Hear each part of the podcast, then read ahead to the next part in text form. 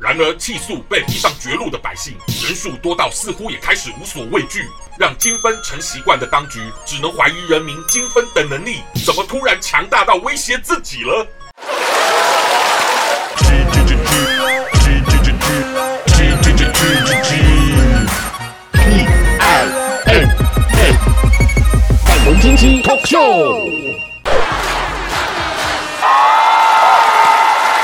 各位朋友，大家好，我是粉红鸡。今天要聊的主题是精分，原本指的是精神分裂，后来也因为有一种人，当他们前言不对后言，被抓包总有借口的行为久了，就显露出他根本就爱骂人，也不在意自己前后有无一致了，所以他们也被称之为精分。咦，这是在形容咱们党中央，还是在说各省地方官呢？还是各位有听出来，我在说上海疫情会如此严重，就是北京中央和地方政府一路上演精分的结果啊！但如今受罪的上海人民，连抱怨苦境的权利都没有，还被党视为造谣的境外势力。看来我们这些当老百姓的，得先学会当个精分，才能符合党的期望，求平安吧。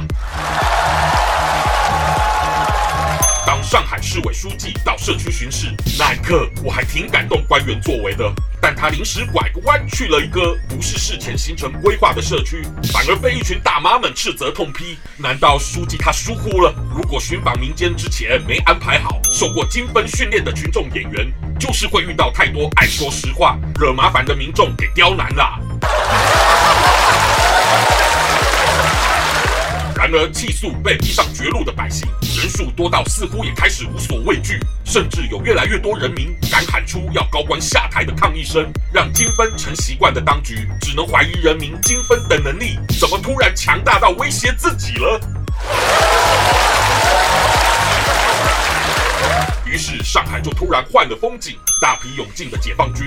携手成为上海防疫的战力，人民小区的保安全变成武警，他们只要发现怀疑哪个刁民已经变成不可控制的金分，当场就用最粗暴的手段来管教。所以，这才是咱们党当初创建高官还没有惯用金分套路时治国最直率、最有效率的精神嘛。我是粉红鸡，谢谢大家。喜欢我粉红心机的话，快按下订阅并开启小铃铛，每次更新就让你看懂小粉红。想爆料，欢迎私信粉红机哦。